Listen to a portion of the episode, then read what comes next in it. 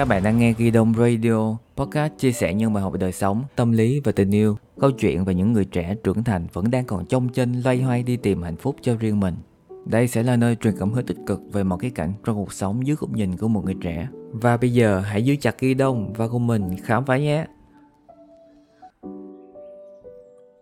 Có một sự thật các bạn phải đồng ý với mình đó là khi bước sang tuổi 22, khi rời xa cánh cửa đại học, bạn sẽ không biết mình thích gì, có thể làm việc gì.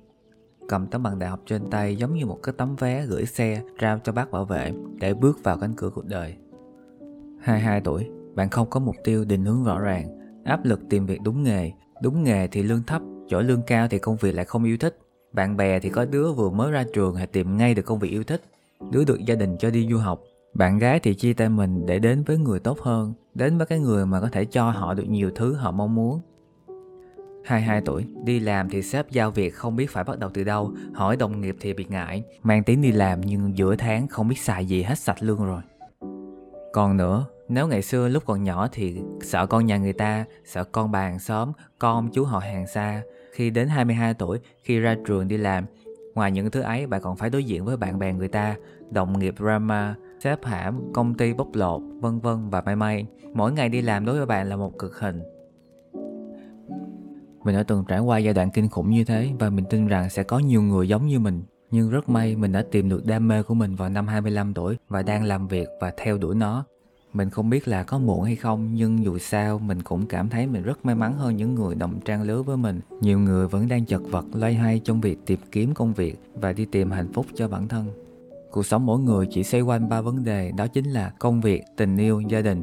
Gia đình mình nói ở đây là ông bà, cha mẹ ở nhà đó. Riêng tuổi 22 thì thứ quan trọng nhất vẫn là sự nghiệp và ổn định cuộc sống. Nên nội dung mình chỉ nhấn mạnh nhiều hơn về công việc, cân bằng cuộc sống và ổn định tâm hồn. Sau đây là ba điều không ai nói với mình trước năm 22 tuổi và bây giờ mình muốn nói lại với các bạn. Số 1, giá như có người nói với tôi rằng tồn tại quan trọng hơn sự sống. Ví dụ bạn có ước mơ trở thành ca sĩ, bạn hát rất hay, ngoại hình rất tốt, nhưng thi cuộc thi nào bạn cũng rớt. Bạn không có tiền mua bài hát của cái nhạc sĩ, bạn không thể kiếm tiền bằng nghề hát của mình. Khi ấy bạn bắt buộc phải đi làm công việc khác để kiếm tiền để nuôi dưỡng ước mơ của mình. 22 tuổi, người ta nói rằng thất nghiệp đáng sợ hơn thất tình, nhưng bạn có biết điều gì kinh khủng hơn là thất tình và thất nghiệp không? Đó chính là thất bại. Thất bại là gì? Thất bại là khi bạn vấp ngã và không muốn đứng dậy nữa. 22 tuổi, bạn nên biết những sai lầm vấp ngã đó chỉ là mức khởi đầu. Bất kỳ ai trong đời cũng phải trải qua vài lần. Nếu bạn cứ nằm mãi ở đó thì việc bạn thất tình hay thất nghiệp thì cũng chả có ý nghĩa gì nữa. 22 tuổi bạn nên dẹp bỏ hết những khát vọng tuổi trẻ đi. Nếu ước mơ, công việc yêu thích của bạn không thể giúp bạn kiếm tiền, nuôi sống bản thân thì nó cũng trở nên vô nghĩa. Đó là sự thật, bạn phải tạm gác lại ước mơ, làm công việc khác để duy trì sự sống. Nhưng cũng đừng bỏ ước mơ mà hãy nuôi dưỡng nó. Đó là chuyện rất bình thường, không có con đường nào trả đầy hoa hồng cả. Bạn cần tồn tại trước khi thực hiện ước mơ của mình. Đừng bỏ cuộc bạn nhé. Số 2. Giá như có người nói với tôi rằng thay vì cố gắng thay đổi thì hãy học cách chấp nhận. Ngày xưa khi đi học môn lịch sử chẳng hạn, để thi cuối kỳ được điểm cao thì bạn chỉ cần học bài kỹ thì khó có thể nào mà điểm thấp được hết. Nhưng khi ra trường đi làm rồi thì không phải bạn cứ cố gắng làm tốt nhất công việc của mình là sẽ được sếp công nhận Việc cố gắng nỗ lực thôi thì vẫn chưa đủ, nó còn rất nhiều thứ tác động vào, ví dụ như gặp trúng cái đồng nghiệp khó ưa, mách lẻo, thọc mạch, nói xấu sau lưng bạn với sếp thì cũng vậy thôi. 22 tuổi là năm bạn rời xa cánh cửa đại học bước ra đời đi làm. Nếu trường học cho bạn một bài học rồi mới kiểm tra, thì trường đời cho bạn một bài kiểm tra trước rồi mới cho bạn bài học. Áp lực trường học chỉ là một cái bé ti ti so với trường đời mà thôi. 22 tuổi, nếu ngày xưa đi học đại học, không thích môn nào thì nghỉ học môn đó. Còn bây giờ đi làm hả, dù nắng hay mưa, bệnh tật hay tai nạn gì cũng phải lết xác đến công ty. Dù gặp con đồng nghiệp không thích, gặp sếp mình không ưa thì cũng phải lết xác đến công ty mà thôi. Đó là sự thật bạn không thể nào thay đổi. Thay vì cố gắng thay đổi, hãy học cách chấp nhận và thay đổi bản thân để hòa nhập với nó.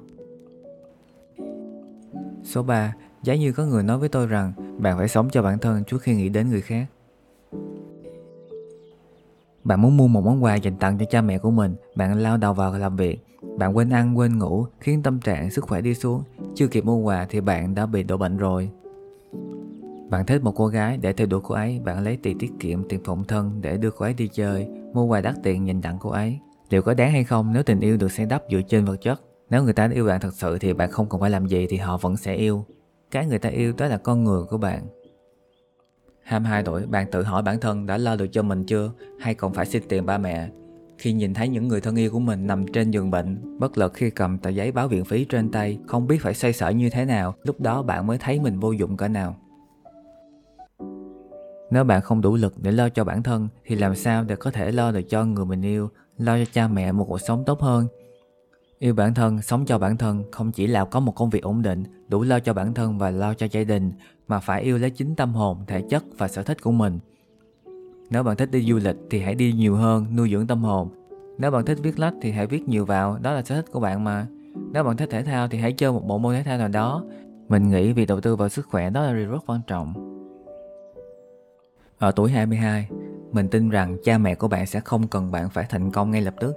Cái họ cần đó là sự trưởng thành, theo bạn được vui vẻ, hạnh phúc. Vì khi bạn hạnh phúc thì đó chính là món quà to lớn nhất dành cho cha mẹ của bạn. Và thật may mắn khi 22 tuổi bạn đã tìm được mục tiêu, công việc ước mơ thì xin chúc mừng bạn. Sẵn đây mình xin bonus thêm, có một điều mà có vẻ không có liên quan lắm, có vẻ ít người nào quan tâm. Đó là học cái gì cũng được nhưng đừng bỏ qua môn tinh học văn phòng nha. Vì khi bước chân làm công việc văn phòng, bạn không thể nào tránh khỏi những công việc liên quan đến Word, tính toán trong Excel, thuyết trình, báo cáo trên PowerPoint. Đây là kỹ năng rất nhiều người bỏ quên nhất.